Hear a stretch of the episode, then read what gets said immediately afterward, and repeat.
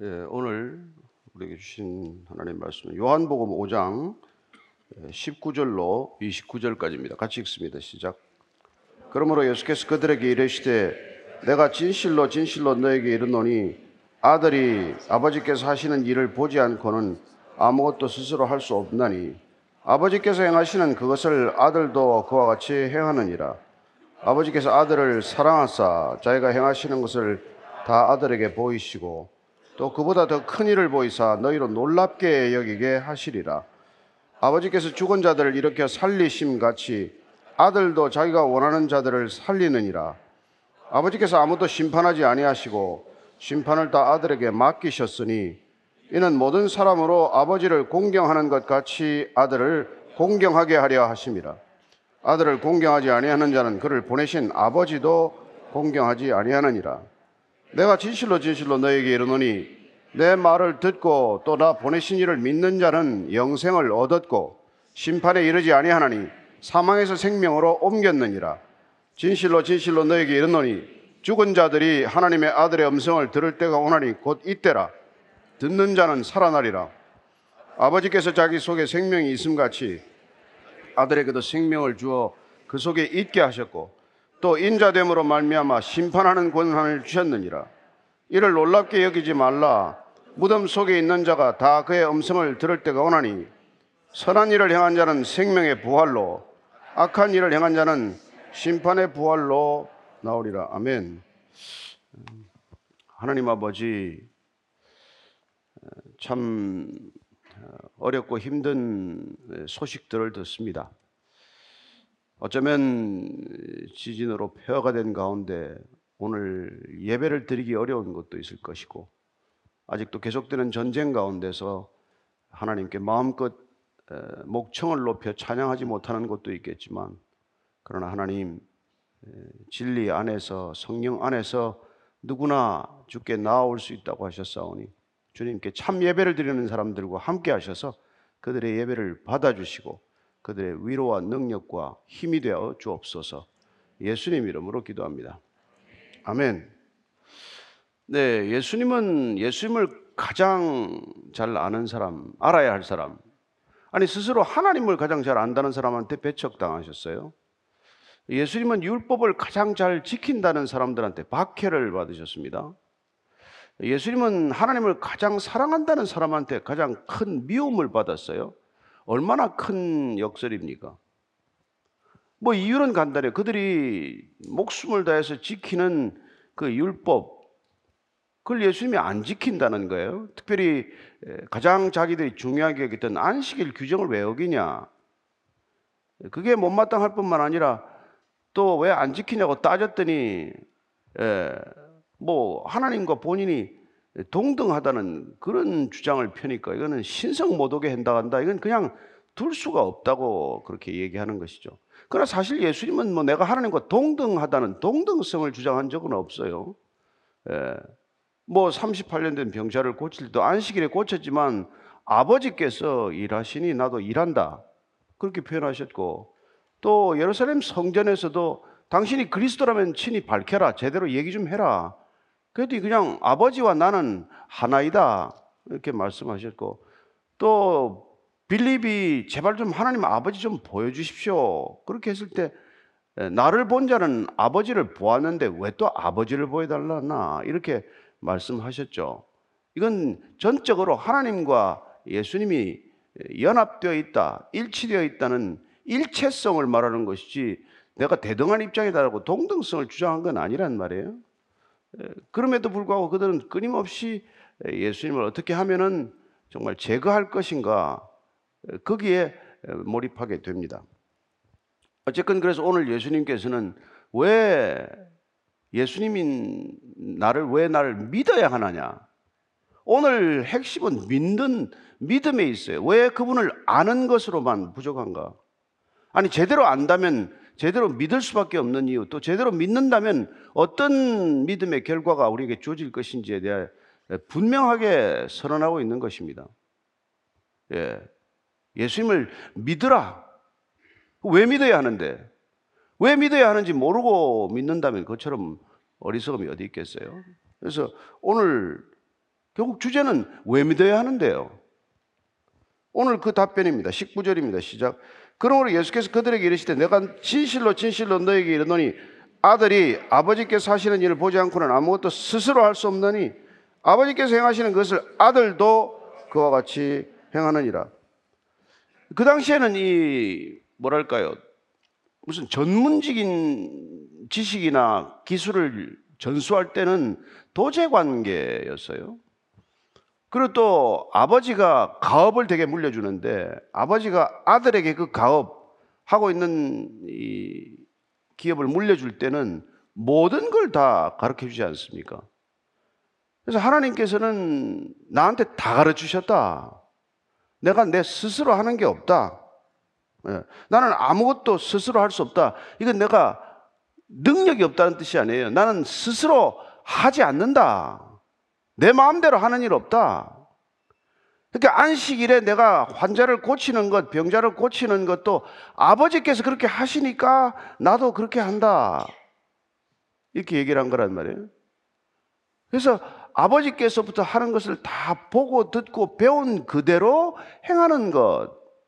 이게 지금 예수님께서 예수님의 사역 전반을 설명하시는 그런 말씀 아닙니까? 그래서 아버지께서 내게 가르쳐 준 걸 내가 그대로 지금 행하고 있다는 이 사실을 내가 안다면 하나님을 안다는 너희들이 나를 알게 될 것이고 하나님을 믿는다는 너희들이 나를 믿게 될 것이기 때문에 그렇습니다.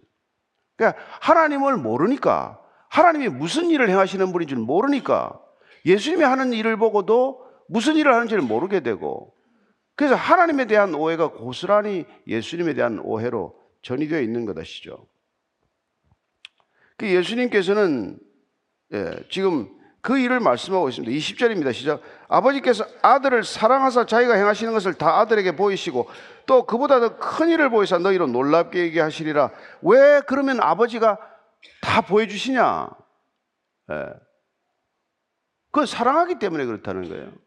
여러분 사랑하면 다 알게 한다는 거예요.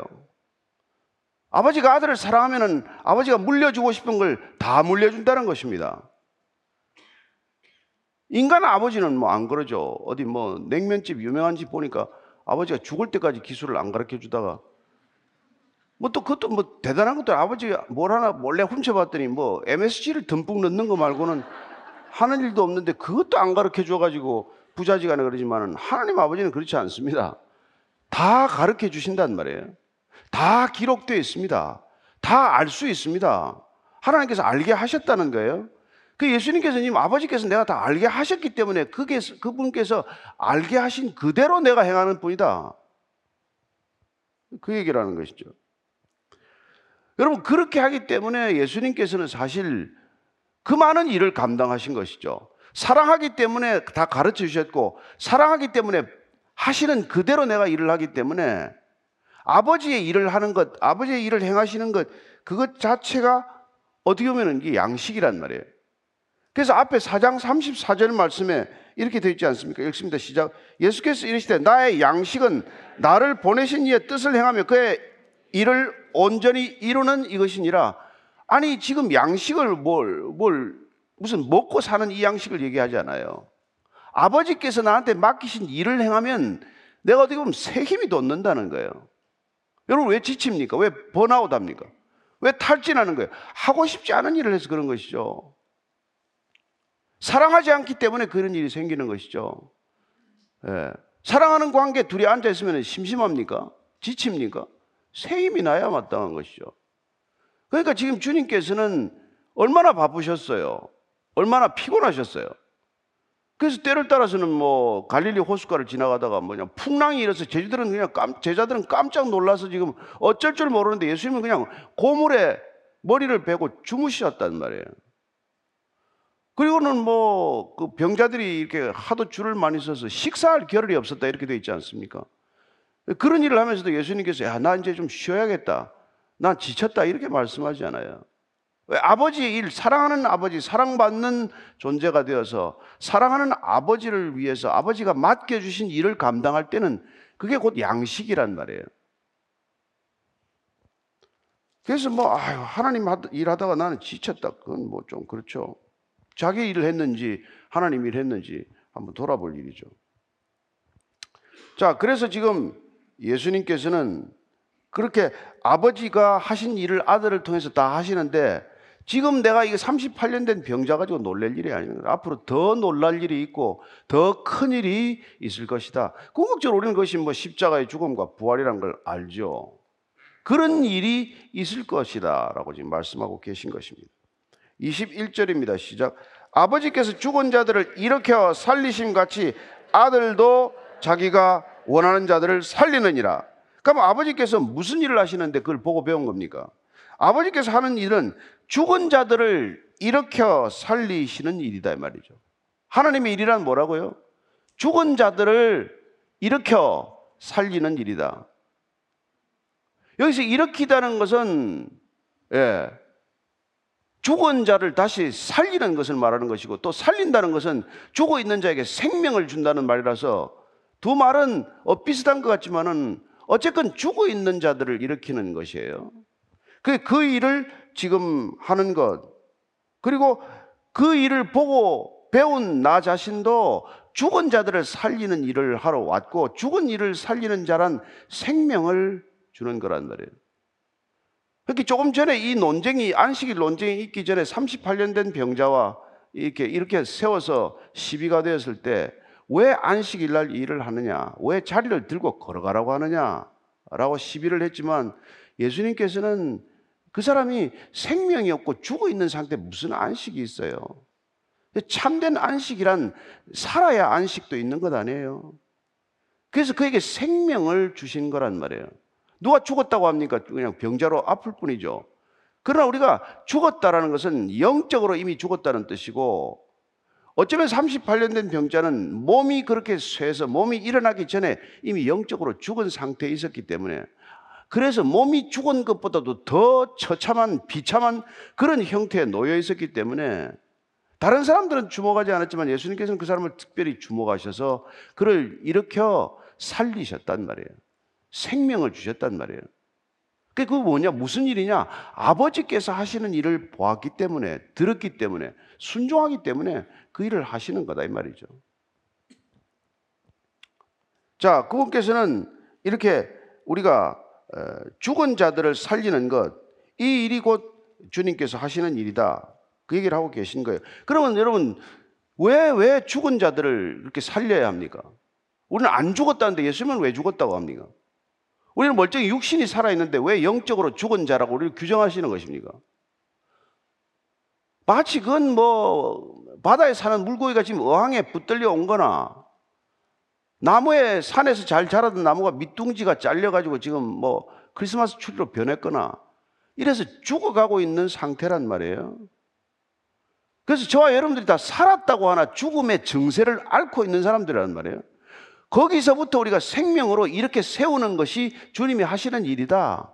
왜 구원받아야 합니까? 왜 예수 믿어야 합니까? 죽음의 증세를 겪고 있는 줄 모르고 죽어가고 있기 때문에 날마다 죽음에 이르는 병을 앓고 있기 때문에 날마다 실제로 죽어가는 병자이기 때문에 그걸 살리시겠다는 거란 말이에요. 그래서 사도 바울은 우리가 날마다 죽어가는 병을 앓는 그 죽음 병의 증세를 이렇게 얘기해 주고 있는 것이죠. 예. 그게 몇 절이에요? 로마서 4장 17절 있습니다. 이렇게 시작. 기록된 바 내가 너를 많은 민족의 조상으로 세웠다 하신 것 같이 그가 믿은 바 하나님은 죽은 자를 살리심이 없는 것을 있는 것으로 부르시는 이시다. 여러분 아브라함 이래로 지금까지 쭉 하나님이 해오신 일은 죽은 자를 살리시는 일이고 없는 것을 있는 것처럼 부르심으로 하나님을 믿게 하신 일들이에요. 그럴 때 죽음의 증세들이 다 나았다는 것을 말씀해 주고 계신 것입니다. 예. 그러면 우리가 죽음에서부터 건짐을 받으면 또 어떤 일이 납니까?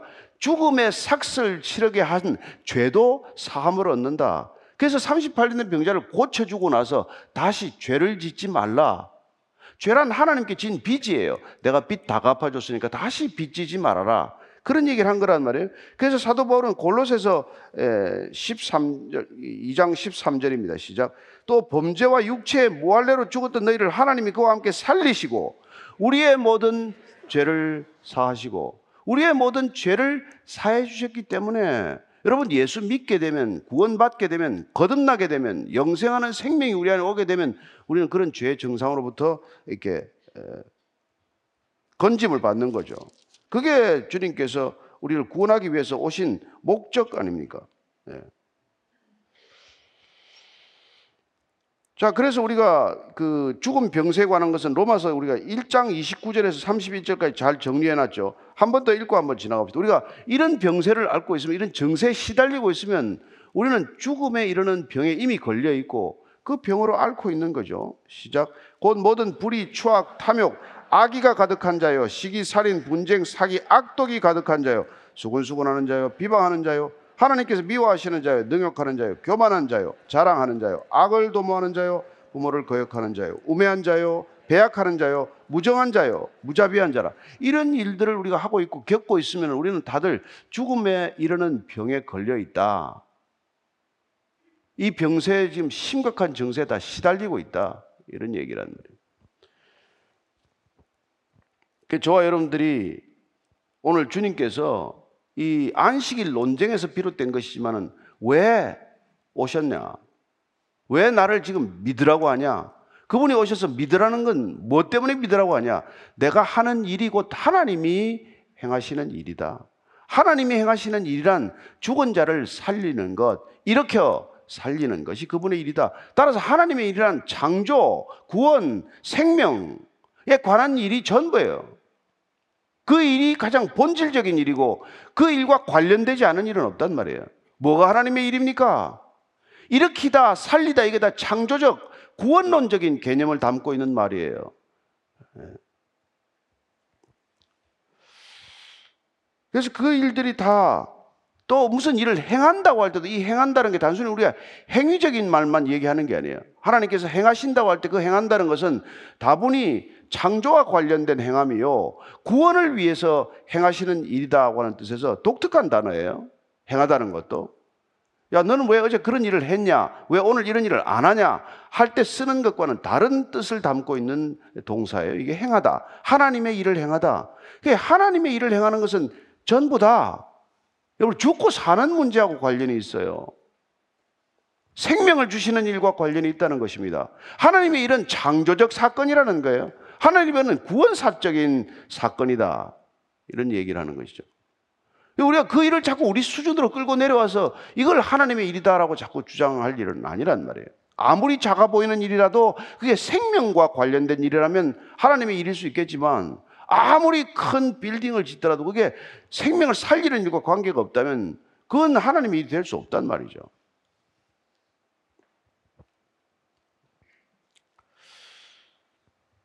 자, 그래서 하나님께서는 그렇게 아들에게 이렇게 살리는 일을 맡기고 아들도 자기가 원하는 자들을 살리기 위해 왔다는 거예요.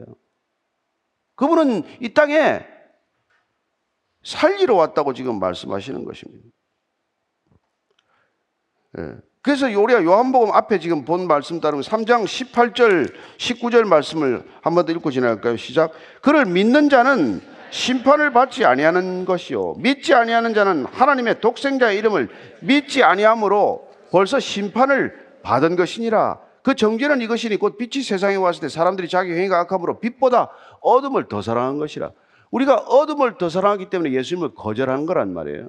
그분은 와서 심판하러 오지 않았다. 구원하러 왔다고 말합니다. 그러나 여러분 구원을 거절하는 게 뭐예요?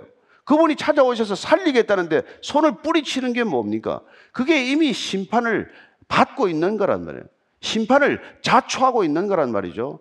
그래서 그분이 구원하러 오셨다는 것은 곧 심판이 함께 임하고 있다는 뜻이란 말이에요.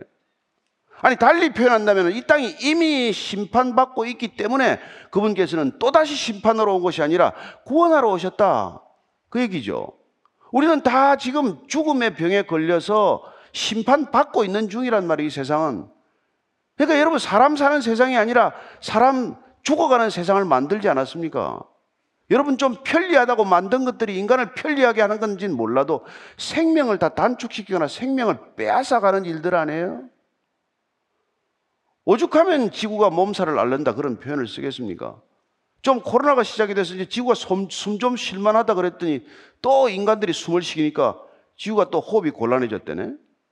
이렇게 우리가 인간이 지구를 힘들게 할 정도로 우리가 죽음의 병에 다 걸려 있단 말이에요. 그래서 우리가 죽음 병을 확산하는 존재가 되고 만 거예요. 우리가 움직이는 것마다 죽음이 증세가 확장이 되고 죽음의 증세가 남에게 전염되고 그렇죠. 우리가 살아가는 게 다 그 모양이죠. 그래서 이 죽어가는 세상에 예수님께서 오셨다는 것은 살리러 오셨기 때문에 나는 심판하러 오지 않았다. 아니, 심판받고 있는 너희들을 구하러 오셨다. 너희들에게 생명을 주기 위해 왔다. 예, 이렇게 세우기 위해 왔다. 이 말씀을 하시는 것이죠. 그래서 지금 22절, 23절 아버지께서 나한테 어떤 권한을 맡기셨는지 이렇게 말씀하십니다. 22절, 23절이에요. 시작. 아버지께서 아무도 심판하지 아니하시고 심판을 다 아들에게 맡기셨으니 이는 모든 사람으로 아버지를 공경하는 것 같이 아들을 공경하게 하려 하십니다. 아들을 공경하지 아니하는 자는 그를 보내신 아버지도 공경하지 아니하느니라. 놀라운 선언이에요. 아버지께서 이제 심판하지 않는다. 구약 시대 하나님께서 얼마나 많은 심판을 하셨어요. 근데 예수님이 오셔서 이제는 아버지께서 심판하지 않는다. 모든 심판에 관한 권한을 내게 맡기셨다. 네? 아들에게 다 맡기셨대요. 이게 지금 아버지와 아들의 관계를 이렇게 설명하는 겁니다. 아버지께서 아들에게 다 보고 듣고 행하게 하셨고, 아버지로부터 보고 듣고 행하는 것을 배운 아들은 이 땅에 와서 본 대로, 들은 대로 행하고 있을 뿐이다. 근데 그 일은 곧 사람을 살려서 일으켜서 생명을 얻게 하는 일이다. 심판으로부터 옮겨 놓는 일이다 말이죠. 그러니 아버지를 공경하는 것 같이 나를 공경하는 것은 당연한 일이 아니지 않느냐. 하나님도 그렇게 기대할걸요. 내가 내 아들에게 다 맡겼으니 나를 공경하듯이 내 아들도 공경하기를 기대하는 게 아버지의 마음 아니겠습니까? 그래서 예수님께서 그 포도원 비유에 마지막으로 아들을 보냈더니 삭을 주지 않고 그 아들을 죽였을 때 아버지가 가만히 있겠느냐? 왜 심판이, 마지막 심판이 임하느냐를 말씀해 주신 것이죠. 아버지는 아들을 보냈습니다. 그전에는 소장농을 보내서 소장료를 거둬오라 그랬더니 예, 화인들 보내서 다 죽이고 마지막으로 아들을 보냈더니 아들까지 죽인다면 예, 심판이 임하지 않겠냐 이거죠. 그래서 지금 예수님께서 아버지를 공경한다면 아버지를 대하듯 나를 대하는 것이 마땅하다고 얘기하는 것이죠. 얼마나 이게 분노를 불러일으키겠습니까? 하나님 아버지한테 하듯이 나한테 하라. 당장에 마, 맞아 죽을 법한 그런 얘기죠. 그러니까 여러분 만약에 우리가 그 당시에 2000년 전에 지금 예루살렘에서 지금 예수님이 이런 얘기를 듣는다면 다 막 가슴을 쳤을 거예요. 저 사람 돌아도 단단히 돌았다. 구제불능이다. 죽으려고 용을 쓰는구나. 이런 생각을 가져야 마땅하단 말이에요. 이해, 이해가 되십니까? 이런 얘기를 하고 있다는 게. 여러분 하나님이란 걸 입에 담지 않기 위해서 여호와를 입에 안 담으려고 아도나이 주님이라는 말을 만든 사람이에요. 성경을 필사할 때 하나님이란 걸 입에 올리지 않기 위해서 그래서 주님이라고 그렇게 입에다 올렸고 그리고 여호와라는 단어를 하나 쓰려면은 목욕을 다시 하고 붓을 다시 끊고 새 붓으로 여호와를 썼던 사람들이에요. 그렇게 하나님을 두려워하고 하나님을 공경한다고 믿었던 사람인데 예수님이 지금 아버지한테 하듯이 나한테 좀 해봐라. 아, 소름이 안 끼칩니까? 소름이 안 끼치는 건 여러분이 안 읽어서 그렇단 말이에요. 이걸 제대로 읽으면 정신이 번쩍 들어야 되는데 좀 더 깊이 묵상하시게 되기를 바랍니다. 그래서 지금 아, 이 얘기를 지금 그렇게 하는 거예요. 그리고 나서 이 아버지와 아들의 관계에 대한 결론, 우리 아버지와 나와의 관계에 대한 결론이 이 유명한 24절 말씀이란 말이에요. 5장 24절 말씀. 같이 읽습니다. 시작. 내가 진실로 진실로 너에게 이르노니 내 말을 듣고 또 나 보내신 이를 믿는 자는 영생을 얻었고 심판에 이르지 아니하나니 사망에서 생명으로 옮겼느니라. 이러면 뭐 아멘 하고 큰 소리로 정말 환호성을 질러야 된다는 거예요. 그분이 이 지금 너희들 내 말을 듣는다는 건 이 보통의 얘기가 아니라는 거예요. 여러분 듣는다는 것은 궁극적으로 순종하는 거예요. 내 말을 듣고 내 말을 깨닫고 내 말대로 순종하면 그리고 또 나를 보내신 이를 믿으면 예? 나를 보내신 이가 누구예요? 하나님을 믿으면 내 말하는 것을 듣고 믿고 따르고 하나님 아버지를 또 내, 나를 보내셨다는 사실을 믿으면 그러면 영생을 얻었다는 거예요.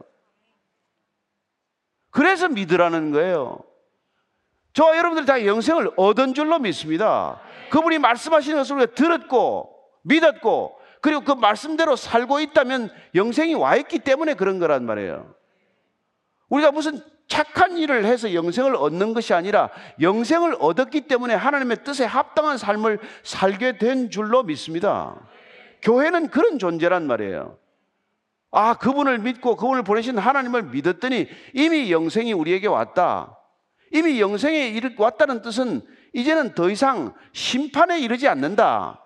더 이상 우리는 죽을 병에 걸려서 죽음의 증세를 앓지 않는다. 우리는 더 이상 시기하고 질투하고 분노하고 무슨 이런 짓 하지 않는다. 세상이 하는 대로 안 한단 말이에요. 할 수가 없죠. 병이 나았는데 왜 병세를 자꾸 드러내겠습니까? 우리는 더 이상 병세를 드러내는 병자가 아니란 말이에요. 왜? 이 영원한 생명이 왔기 때문에 이미 얻었기 때문에 우리 안에 생명이 잉태되었기 때문에 그게 지금 심판에 이르지 않는다는 뜻이란 말이에요. 심판이란 뭡니까? 죄 값, 죄 삭슬 지불하는 거란 말이에요.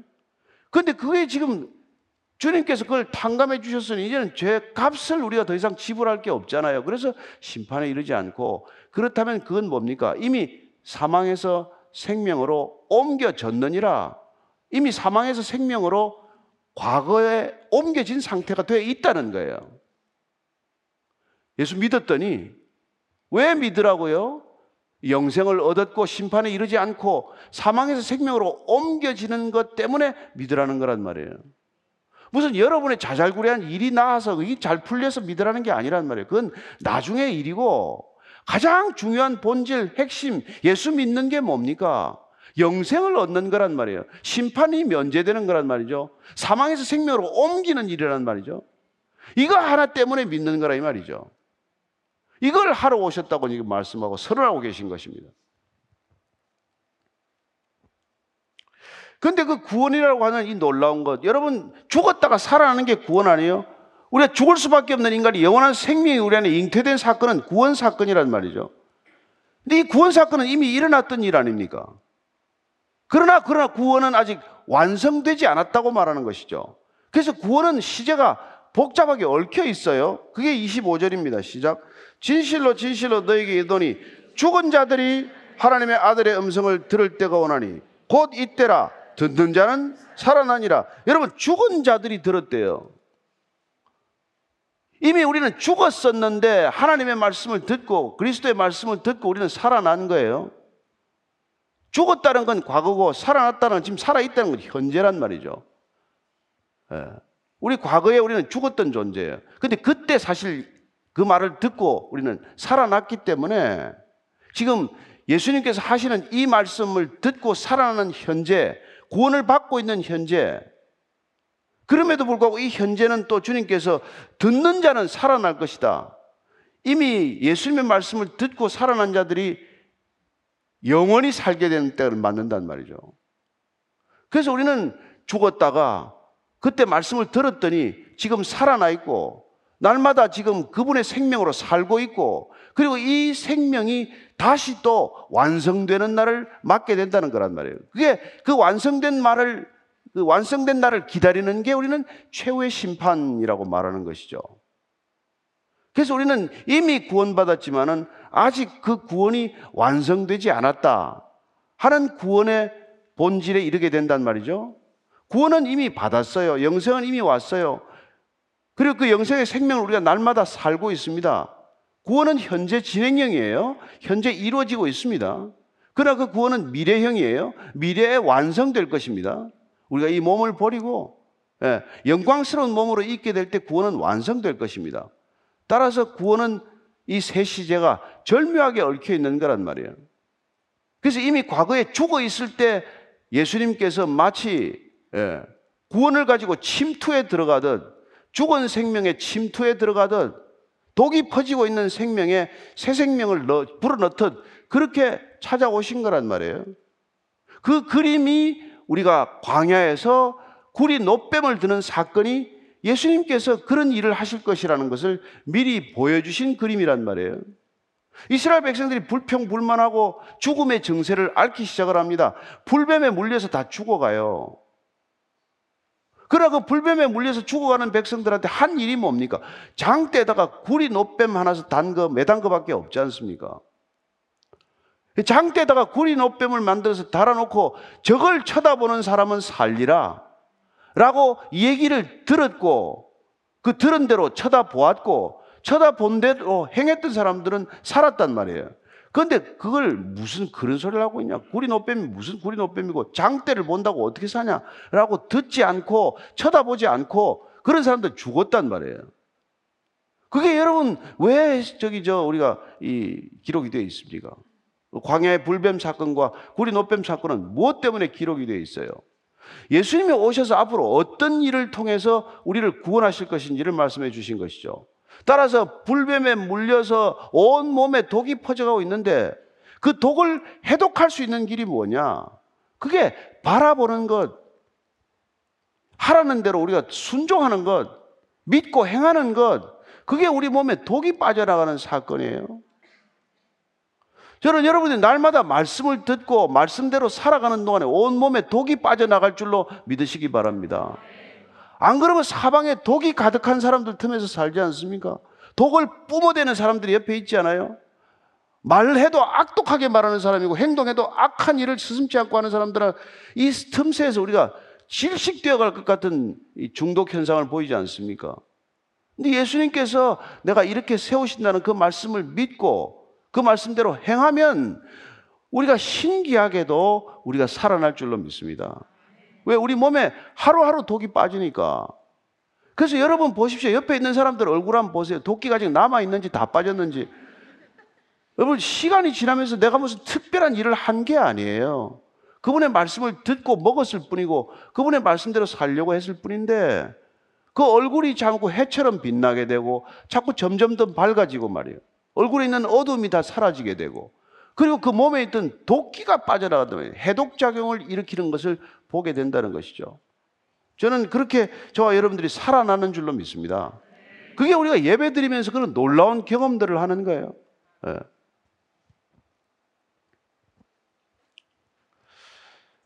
그게 음성을 듣는 이때가 되면은 다 살아난다는 얘기란 말이에요. 아니, 어떻게 말씀만 듣는데 살아납니까? 아니, 들어보라니까요. 네. 안 듣고 그러지 말고. 그 우리가 참 이제 답답한 거죠. 아니, 지금 당신 지금 독이 온몸에 퍼져서 죽어간다. 저 노뱀을 봐라. 십자가에 달린 예수 그리스도를 봐라. 안 본단 말이에요, 끝까지. 그걸 이미 심판받고 있단 말이에요. 그걸 어쩌겠습니까? 자기가 심판을 택했는데. 그래서 지금 아들이 하는 일을 지금 이렇게 말하는 것입니다. 자, 24, 26절, 27절의 시작. 아버지께서 자기 속에 생명이 있음 같이 아들에게도 생명을 주어 그 속에 있게 하셨고 또 인자됨으로 말미암아 심판하는 권한을 주셨느니라. 예. 아버지께서 있는 생명, 아들에게도 그 생명이 있다는 거란 말이에요. 그 아버지와 아들의 일체성은 뭡니까? 그 생명으로 하나 된 거란 말이에요. 동일한 생명을 가지고 있는 것, 동일하게 죽지 않는 영원한 생명이 그 속에 있기 때문에 아버지께서는 그 아들에게 모든 권한과 책임을 위탁 위임하셨고 그리고 아들은 그 아버지로부터 받은 그 권한과 책임이란 곧 아버지의 생명을 그 아들도 가지고 있어서 그 생명을 우리에게 주고자 하는 거란 말이죠. 그리고 인자됨으로 말미암아 심판하는 심판의 권한을 주셨다. 정작 예수님께서는 심판하는 권한 내가 행사하지 않겠다고 말씀하지 않습니까? 그래서 우리가 잘 아는 대로 3장 17절 우리가 앞서 봤던 그 17절 말씀은 무엇입니까? 예, 다시 읽습니다. 시작. 하나님이 그 아들을 세상에 보내신 것은 세상을 심판하려 하심이 아니요 그런 말미암아 세상이 구원을 얻게 하려 하십니다. 심판하라고 권한을 다 맡겼지만은 주님이 이 땅에 오셔서 아버지의 마음이 그렇지 않다는 걸 알고 예, 저는 심판하지 않겠습니다. 아니 심판받고 있는 사람들에게 구원을 전하겠습니다. 그 심판받고 죽어가는 사람들을 살리는 것이 나의 소임입니다. 이렇게 아버지의 뜻을 따라 순종을 하고 있는 것이죠. 그래서 그게 그게 인자됨이라고 말하고 있어요. 이 인자됨은 여러분 잘 아는 대로 다니엘서 7장 13절에 나오는 거예요. 인자 같은 이가 앞으로 구름을 타고 와서 이 심판을 면케할 것이라는 것을 예언했고 그래서 인자됨이란 여기서는 예, 하나님의 아들됨을 말하는 것이죠. 그런데 복음서에서는 인자라는 말이 나오면 늘 하나님의 아들을 뜻하는데 유독 여기에 서면은 그 정관사가 빠졌어요. 그래서 하나님의 신성보다는 인성을 강조하는 단어라고 이렇게 해석하지만 우리가 굳이 그런 해석에 구별을 할 필요는 없어요. 정관사가 있건 없건 인자라고 하는 표현 그 자체는 하나님의 아들됨, 하나님의 아들이지만은 하나님과 이렇게 동등됨을 취하지 않고 오히려 자기를 비워 종의 형체를 가지고 죽기까지 자기를 복종케 하셨으니 하나님께서 그 모든 이름 위에 뛰어난 이름을 주셔서 그 무릎을 만인이 그 앞에 무릎을 꿇게 하셨다. 이게 빌립보스에 나오는 사도 바울의 해석이란 말이에요. 그래서 인자됨을 통해서 예수님께서는 온전한 진, 진실함과 겸손함을 보이셨고 하나님께서는 그 진실됨과 겸손함을 통해서 그를 만왕의 왕으로 다시 높이셨다. 그에게 심판과 모든 권한을 다 주셨고 그 모든 권한을 행사하도록 허락하셨다. 이게 우리가 말하는 예, 이 저기죠 하나님 아버지와 아들과의 관계란 말이죠. 그런 관계를 우리가 안다면은 왜 예수 믿어야 합니까? 그분을 믿는 게 곧 하나님을 믿는 거란 말이에요. 그분을 믿는 게 곧 생명을 얻는 길이다 이 말이죠. 우리는 그분을 믿음으로써 온전한 구원에 이르게 된다는 것입니다. 예. 이 믿는 게 그렇게 중요하단 말이에요. 그러나 우리는 자꾸 그분을 인간 예수로만 알게 된다면 아무 소용 없어요. 예수를 믿지 않고 그분에 관해서 아는 지식은 우리에게 능력이 되지 않단 말이에요. 그런 사람들은 자꾸 착하게 사는 거에 관점을 두겠죠. 그러나 우리가 예수 믿고 믿고 나서 착하게 살게 되는 건 결과론적이에요. 착하게 산다고 누구나 구원받는 건 아니란 말이에요. 어떤 교회가 빚이 많아가지고 뭐 상가에서 그 교회를 개척했는데 뭐 빚이 갚을 길이 없어요. 그 딱한 사정을 듣고 그 옆에 있던 그 이게 불교 신도의 회장이 갚아줬대요. 그분 교회 안 나오고 예수 몰지만 누가 옆에 딱하다 그러니까 그 얘기를 듣고 제가 가슴이 참 안 됐어요. 돈 실컷 쓰고 저 지옥 가면 안 됐잖아요. 그래서 그런 빚을 졌으면 복음을 전했어야 되는데 복음을 전했다는 얘기까지는 못 들었단 말이에요. 우리는 여러분 돈이 있으면 착하게 살 수 있어요. 아무 상관없이 할 수 있단 말이에요. 그러나 오늘 그 얘기와는 달리 우리가 성경에 나오는 예, 가버나움의 백부장은 회당을 자기가 나가지도 못하지만 지어 주었어요. 그러나 그 회당을 지어 준 게 중요한 게 아니라 그는 예수님을 믿었단 말이에요. 회당을 지어 준게 뭐, 뭐 의미가 없다는 게 아니라 그런 착한 일도 중요하지만 그가 그런 일을 하기에 앞서서 예수님을 믿고 예수님은 말로 자기 하인을 예, 나으라고 말씀하시면 나을 줄로 믿습니다라고 하는 믿음 때문에 그는 구원을 받은 게 더 중요하단 말이에요.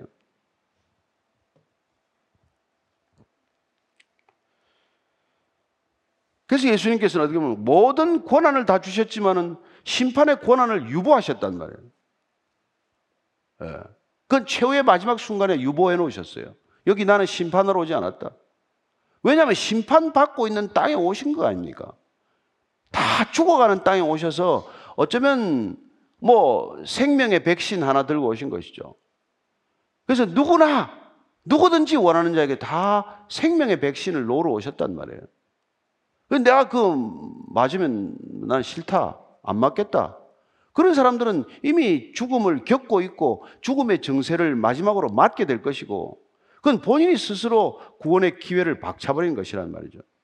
그래서 우리가 뭐 그 코로나 때도 그러지 않았습니까? 무슨 기저질환자들은 또 백신 안 맞기도 했지만 계속 맞아라. 백신을 맞으라고 또 그렇게 또, 또 이렇게 자꾸 보채는 사람도 있지 않았습니까? 그러나 이거는 그런 차원이 아니란 말이에요. 이거는 영원한 생명에 관한 것이기 때문에 누구나 주님께서 주시는 걸 맞아야 한다. 믿어야 한다. 이렇게 얘기하는 것이죠. 어쩌면 우리의 알매 클라이맥스는 믿음이에요. 우리가 뭐 다 알아서 결혼한 게 아니잖아요. 배우자를 다 알아서 결혼한 사람 여기 있습니까? 우리는 이분하고 살면 그래도 뭐 행복한 삶이 펼쳐질 거라고 믿고 결혼한 거 아니에요? 그래서 한 배우자를 우리가 알아가는 과정보다도 결정적으로 중요한 단계는 뭡니까? 믿음으로 옮겨가는 단계란 말이에요. 요새 사람들 진짜 참 똑똑하더라고요. 보니까. 그 결혼하기로 결정을 했다고 그러더니 그래서 왜 결혼하기로 결정했냐 이렇게 두 가지는 굉장히 안 좋은 점이 있대요. 근데 여덟 가지는 괜찮대요. 그래, 그것도 괜찮겠어? 근데 그 여덟 가지 정도면 두 가지는 참을 수 있다는 거예요.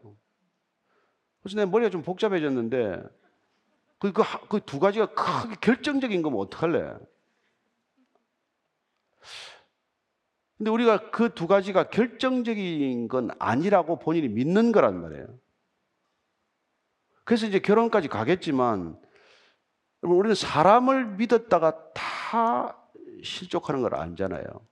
그래서 바라기는 그분이 둘 다 예수님을 잘 믿어서 예수님 안에서 하나 되는 게 제일 중요하단 말이에요.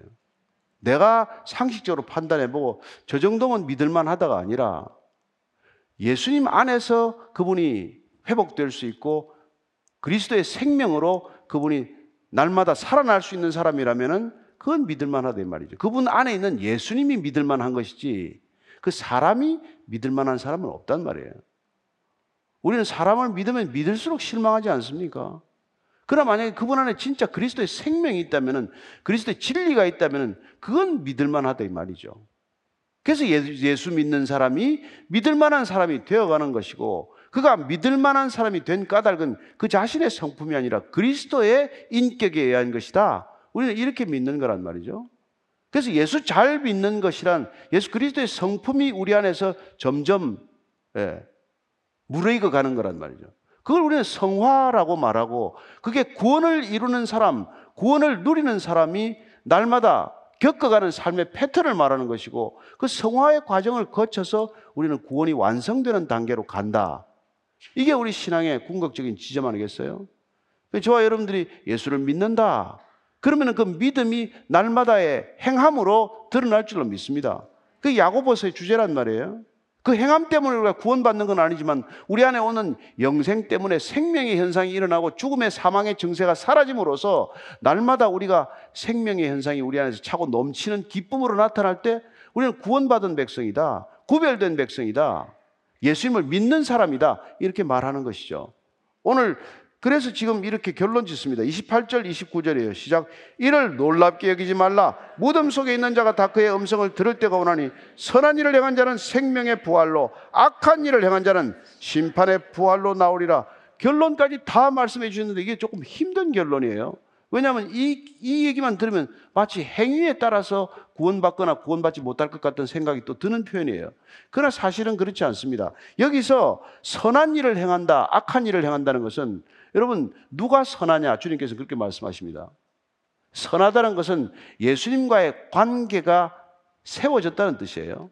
예수님의 말씀을 따라 살고 있다는 것입니다. 그게 선한 사람이에요. 여러분, 궁극적으로 우리는 이, 이 세상의 도덕적 윤리적 기준에 따라서 선악을 판단하지 않습니다. 하나님을 믿냐 안 믿냐, 예수님과의 관계가 있냐 없냐에 따라서 우리는 선과 악의 기준이 세워지는 사람이란 말이에요. 그래서 사도 바울도 보면은 예, 의 이걸 이 표현을 갖다가 의인과 악인으로 표현하고 있습니다. 의인과 악인으로. 예, 의인, 과 악인으로 표현해서 사도행전 어, 24장 15절입니다. 사도행전 24장 15절. 음. 자, 같이 읽습니다. 시작. 그들이 기다리는 바 하나님께 향한 소망을 나도 가졌으니 곧 의인과 악인의 부활이 있으리라 함이니라. 우리는 되게 예수님의 부활 생각이기 때문에 아 성도들만 부활하는 걸로 잠깐 잠깐 착각하는 수가 있어요. 성도도 부활하고 의인도 부활하고 악인도 부활합니다. 이게 마지막 부활이란 말이에요. 예. 근데 그렇게 부활될 때 악한 자의 부활은 무슨 의미가 있습니까? 영원한 영벌에 처하는 부활이 무슨 의미가 있어요? 영생의 부활만이 의미가 있는 것 아닙니까? 그 예수님께서는 지금 그 두 가지 부활이 있음을 말씀하시고 왜 믿어야 한다? 무엇 때문에 나를 믿으라고 하십니까? 나를 믿고 나와 관계를 가질 때 비로소 영생의 부활로 나오기 때문에 믿으라는 거란 말이에요. 지금도 심판받고 있는 자들은 나중에 부활이 일어나서도 예, 예수님과 상관이 없는 영원한 곳으로 따로 떠나고 만단 말이에요. 그래서 우리는 지금 죽으면은 우리의 영혼은 어, 이렇게 음부로 가지 않고 낙원으로 가죠, 그죠? 우린 천국으로 갑니다. 그리고 우리의 몸은 다 태워버리고 묻어버리고 흙이 되잖아요. 근데 마지막 최후의 심판, 주님의 재림하는 날은 어떻습니까? 죽은 자들도 다 부활한대요. 부활하면 어떻게 됩니까? 음부에 있는 영혼은 죽은, 예, 죽은 자, 그 악한 자들은 다시 부활해서 영원한 벌에 처할 것이고, 살아있는 자들은 낙원에 있는 영혼이 이 땅에 몸을 다시 부활의 몸을 입음으로써 영원한 하나님과의 나라를 경험하게 될 것이다. 이 얘기란 말이죠. 그래서 저와 여러분들이 언젠가는 이 몸도 부활한다는 것을 믿는 게 우리 신앙이고 그 몸의 부활을 믿는 게 고린도서 지금 15장에 쭉 설명된 부활장의 얘기란 말이에요. 그래서 한번 오늘 가셔서 고린도 후서 15장의 부활장을 한번 자세히 읽어보시고 우리의 부활이 어떤 부활인가, 우리의 부활 신앙은 어디에 기초해 있는가를 다시 한번 확인하는 날이 되기를 바랍니다. 누구나 다 부활하는데 여러분 심판의 부활하지 않게 되기를 축원합니다. 우린 다 부활하지만은 영생의 부활, 생명의 부활로 부활하는 자가 되기를 축원합니다. 그게 우리 신앙의 목적이에요. 저는 여러분들이 다 거기에 이를 줄로 믿습니다. 예. 우리가 믿는 목적, 우리 신앙의 궁극적인 그 고울이 분명할 때 흔들리지 않는 신앙이 될 줄로 믿습니다. 오늘 기도할 때 하나님 그 영생의 부활로 나가기 위해 이 수고 아끼지 않게 해 주옵소서. 하나님 이 땅 가운데 주님을 믿고 따르는 일 게을리하지 않게 해 주옵소서. 하나님을 믿었고 내 안에 온 생명으로 살아갈 때 죽음의 정세에 시달리지 않을 줄로 믿습니다. 한 주간도 생명의 현상을 마음껏 누리게 하여 주옵소서. 그렇게 같이 기도하겠습니다. 하나님 아버지, 오늘 주님께서 우리에게 사망에서 생명으로 이제 옮겼다고 선언해 주셨습니다. 우린 더 이상 죽음의 질병에 시달리지 않습니다. 죽음의 고통에 시달리지 않습니다. 영원한 생명 우리 안에서 기쁨이 되게 하셨고 영원한 생명이 또한 우리에게 소망이 되게 하셨사오니 날마다 하나님 이 죽음의 증세를 앓고 있는 세상 속을 걸어갈 때 세상에 속한 자가 아니라 세상과 구별된 자로 살게 하시고 이 죽음의 증세가 광범위하게 확산되어 가는 이 시대 가운데 하나님 예수님을 전할 수 있는 믿음의 입술 담대한 복음의 걸음 되게 하여 주시옵소서 하나님 베이직 교회가 지난 10년간 말씀 주의 말씀으로 날마다 생명을 누린 줄로 믿습니다. 이제 앞으로도 계속해서 주의 말씀 우리 안에서 능력이 되게 하시고 주의 말씀이 우리 안에서 하나님의 기쁨이 되게 하셔서 이 말씀으로 살아가는 기쁨, 이 말씀으로 기도하는 기쁨, 이 말씀을 누리는 기쁨 차고 넘치는 교회가 되게 해 주옵소서. 하나님 말씀으로 기뻐하게 하시고 말씀으로 기도하게 하시고 말씀으로 열매 맺는 교회 되게 하셔서 하나님 주님 앞에 서는 날까지 변함없는 기쁨의 교회가 되게 하여 주시옵소서. 하나님 아버지 오죽 답답하면 진실로 진실로 반복해서 내가 강조하노니 나를 믿는 자는 또 나 보내신 이를 믿는 자는 사망에서 생명으로 옮겼고 심판에 이르지 않는다는 말씀 반복해서 들려주셨사오니 하나님 우리 안에 이미 임한 이 영생 날마다 누리는 구원되게 하시고 날마다 성화되는 구원되게 하시고 날마다 완성을 향해 나아가는 참된 믿음의 여정 되게 하여 주옵소서. 예수님 이름으로 기도합니다. 아멘